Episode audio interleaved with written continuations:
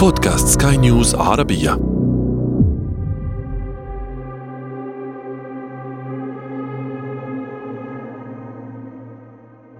في معظم دول العالم تعرف مدينة إسطنبول التركية بهذا الاسم. أما في اليونان فما زال عدد كبير من اليونانيين يعرفونها باسمها القديم القسطنطينية. لا يعكس ذلك مجرد اختلاف على اسم مدينة بقدر ما يؤشر إلى الخلاف العميق. والتاريخ الطويل من الصراع بين الجارين الحليفين في حلف شمال الأطلسي والعدوين اللدودين تركيا واليونان. عداء تداخلت فيه المعطيات الدينية والسياسية والاقتصادية وحروب شهدت انتصارات وانتكاسات لكلا الطرفين. هذا أنا عمرو جميل أحييكم وأنتم تستمعون إلى بودكاست بداية الحكاية. بداية الحكاية. بداية الحكاية. في القرن الخامس عشر الميلادي بينما كانت خريطة العالم السياسية تشهد تغيرات كبيرة كانت مدينة بعينها محط الأنظار أكثر من غيرها هي القسطنطينية عاصمة الدولة البيزنطية. مثلت المدينة عاصمة سياسية ومركزا دينيا للمسيحيين الشرقيين فيما كان المسلمون يحاولون تحقيق نبوءة عن النبي محمد عليه الصلاة والسلام بأن جيشا مسلما سيفتح المدينة. وكان ذلك وسط صراع واسع بين القوى السياسية في ذلك الوقت كما يقول أستاذ التاريخ بجامعة دمشق الدكتور إبراهيم زعرور كان هناك صراع في القرن الخامس عشر. عندما كانت الإمبراطورية العثمانية بدأت في في صراع مع أوروبا ومع اليونان آه، ومع المناطق المتاخمة لها بطبيعة الحال من أوروبا. آه، هذا الصراع استمر حوالي 400 عام. كانت الأساطيل العثمانية مع الأساطيل الأوروبية مع الأساطيل الروسية دائما في حالة حروب دائمة لم تنقطع ولم تنتهي. العثمانيون سيطروا على منطقة واسعة في الإقليم وفي أيضا في الوطن العربي وبالتالي حولوا كل هذه الممتلكات إلى ممتلكات الدولة العثمانية وحولوا العاصمة من القسطنطينية إلى الاسيتانا قبل أن تتحول إلى اسطنبول. منذ ذلك التاريخ تأجج عداء لن يتوقف بين الأتراك واليونانيين الذين سقطت عاصمة إمبراطوريتهم البيزنطية وقعت أراضيهم تحت الهيمنة التركية. ومع أن اليونانيين ثاروا أكثر من مرة ضد الحكم العثماني لكن قوة العثمانيين في ذلك الوقت مع التوازنات العسكرية والتحالفات السياسية التي ميزت ذلك الزمن لم تسمح للثورات اليونانية بالنجاح حتى القرن التاسع عشر. حينها كان الضعف قد بدأ يدب في الدولة العثمانية بالفعل وبدأت أعراق كثيرة تبحث عن الخروج من عباءة الدولة العثمانية. انطلقت في عام 1821 ثورة يونانية ضد الوجود العثماني. سرعان ما انتشرت إلى مناطق واسعة من اليونان ولم ينجح الأتراك في إخمادها. حينها طلب السلطان العثماني من والي مصر آنذاك محمد علي باشا المساعدة في إخماد الثورة اليونانية. بالفعل أرسل محمد علي بابنه وقائد جيشه إبراهيم باشا إلى اليونان والذي بالرغم عدم تمكنه من إخضاع كامل الأراضي اليونانية لكنه وبشكل سريع وحاسم حقق مكاسب كبيرة أدت لعودة السيطرة العثمانية على معظم أراضي اليونان بما فيها أثينا. لكن وفي ظل وضع عالمي كان يتم فيه تغيير موازين القوى الدولية وخاصة على الساحة الأوروبية ومع الانحسار المتتالي للقوة العثمانية رأى الأوروبيون أن الثورة اليونانية فرصة مثالية لاقتطاع جزء كبير من الأراضي الأوروبية الموجودة تحت الهيمنة التركية. بالفعل أرسلت إنجلترا وفرنسا وروسيا رسالة للعثمانيين مفادها أنهم يرغبون في التدخل بشكل سلمي للعب دور الوسيط بين العثمانيين واليونانيين. رفض العثمانيون الخطاب الأوروبي باعتباره تدخلا في الشأن العثماني لكن الأوروبيين أرسلوا أساطيلهم كعلامة على جديتهم في التدخل. حتى لا ننسى فإن القوات المصرية بقيادة إبراهيم باشا كانت ما زالت في اليونان ومعها الأصول المصري القوي الذي حدثه محمد علي باشا. استنادا لهذه القوة أصر العثمانيون على رفض الإنذار الأوروبي. وفي عام 1827 دارت بخليج نافارينو معركة بحرية طين أساطيل فرنسا وبريطانيا وروسيا في مواجهة القوات العثمانية والمصرية والجزائرية التي انضمت إلى المعركة بناء على طلب من السلطان العثماني. في الواقع أنه يمكننا التوقف هنا كثيرا أمام هذه المعركة. ابتداء من الوضعية العسكرية الغريبة للأسطول العثماني في تلك المعركة وصولا للنتائج الكبيرة التي أحدثتها تلك المقتلة البحرية بنهاية المعركة تم هزيمة الأسطول العثماني المشارك وإلحاق تدمير هائل بالأسطول المصري وتدمير الأسطول الجزائري بشكل شبه كامل.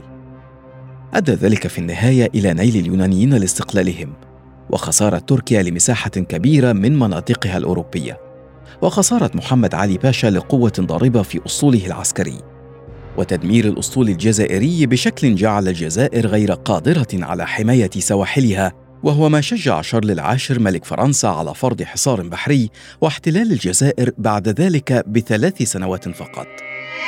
المهم أنه بحلول عام 1832 أعلنت اليونان استقلالها عن الدولة العثمانية بعد أحد عشر عاما تقريبا من الحرب اضطر فيها العثمانيون لقبول استقلال اليونان بعد هزيمة نافارين مقابل وقف الاعتداءات المتبادلة وتوقف القوى الأوروبية عن التدخل في الشؤون العثمانية وهو ما لم يحدث بالطبع.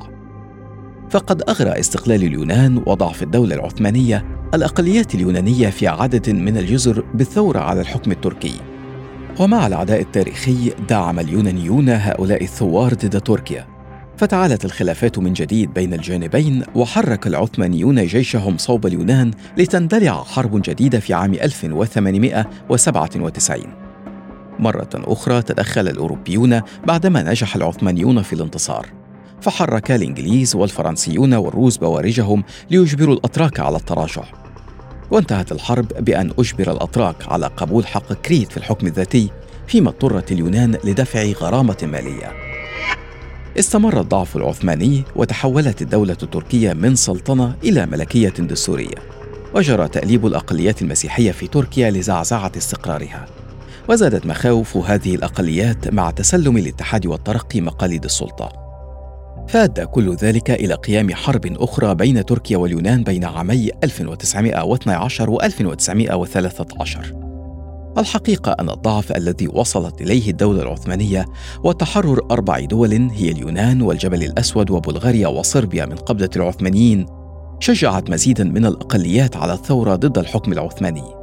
وبنهاية هذه الحرب كان الأتراك قد خسروا بالفعل نحو 80% من أراضيهم في القسم الأوروبي. في الواقع أنه يمكن النظر إلى تلك الأحداث وغيرها على أنها مؤشرات حرب شاملة بين القوى الأوروبية لتغيير موازين القوى التي تحددت في القرون الوسطى وتمثلت تلك في الحرب العالمية الأولى. ومع اندلاع الحرب شجع الإنجليز والفرنسيون اليونانيين على الانضمام لهم ضد الأتراك في مقابل الحصول على مكاسب طالما حلموا بها. انتهت الحرب العالمية الأولى كما نعرف بهزيمة قوات المحور التي ضمت الدولة العثمانية. والتي أجبرت على التوقيع على معاهدة تدعى معاهدة سيفر والتي مثلت المسمار الأخير في نعش الدولة العثمانية. والواقع أن معاهدة سيفر يمكن أن تستحق هي أيضا حلقة بذاتها من بداية الحكاية. لأنها ربما تكون أشد قسوة على تركيا مما كانت معاهدة فرساي التي فرضت على ألمانيا بعد خسارتها الحرب. فمن بين ما تضمنته معاهدة سيفر الاعتراف بسوريا والعراق كمناطق خاضعة للانتداب واستقلال شبه الجزيرة العربية وأرمينيا. واعتبار مضايق البوسفور والدردنيل مناطق مجردة من السلاح وتحت وصاية دولية. كما أقرت المعاهدة أيضا بالاحتلال الغربي لأراضٍ تركية فقامت بريطانيا باحتلال المدن في جنوب شرق تركيا بهدف ربطها بالعراق الخاضع للاحتلال البريطاني آنذاك. واحتلت فرنسا المناطق والمدن الواقعة في جنوب غرب تركيا ومن أهمها أنطاكيا ومرسين وأدنا وقامت إيطاليا باحتلال الشريط الساحلي الغربي وصولا إلى عمق الأناضول. ثم احتلت أرمينيا بدعم روسي الأراضي على الحدود الشرقية. بينما احتلت اليونان إزمير في الغرب والمدن الواقعة في شمال غرب بحر مرمرة والمتمثلة بإقليم تراقيا. وأجبر الأتراك أيضا على التنازل عن الجزر الواقعة في بحر إيجا لليونان. كانت تركيا نفسها تشهد في ذلك الوقت انقسامات عديدة ولم تقبل حكومة كمال أتاتورك التي أنهت حكم الدولة العثمانية معاهدة سيفر كما رفضت الاعتراف بها. فاندلعت حرب رابعة نجح فيها الأتراك في طرد الجيش اليوناني الذي كان يحتل مناطق في الأناضول. وانتهت بعقد هدنة مودانيا ثم اتفاقية لوزان التي مهدت الطريق لعملية تطبيع بين الجانبين. لكن هذه العملية لم يكتب لها النجاح طويلا. وكان منطلقها تلك المرة هو جزيرة قبرص التي تقيم بها أغلبية يونانية مع وجود أقلية تركية في الشمال. اتفقت تركيا واليونان وبريطانيا التي كانت قبرص تحت وصايتها على استقلالها في عام 1960 كان الاتفاق ينص على أن يتولى القبارصة اليونانيون منصب رئاسة الجمهورية وتكون للقبارصة الأتراك نيابة الرئيس. لكن في عام 1974 تحرك ضباط موالون لليونان فأطاحوا بالرئيس واحتلوا القصر الجمهوري. وعليه تحرك الجيش التركي وهو أيضا مانحا للقبارصة الأتراك الجزء الشمالي من الجزيرة ومعلنا دولة لم تعترف بها سوى تركيا. منذ ذلك الوقت ظلت محاولات تحسين العلاقات بين تركيا واليونان أسيرة الخلافات العميقة وغير المحدودة بين البلدين. من العداء التاريخي إلى قبرص إلى الجزر التي لم يتم حسم أمرها في بحر إيجا وصولا إلى النزاع الجديد على ثروات الغاز الطبيعي في شرق البحر المتوسط.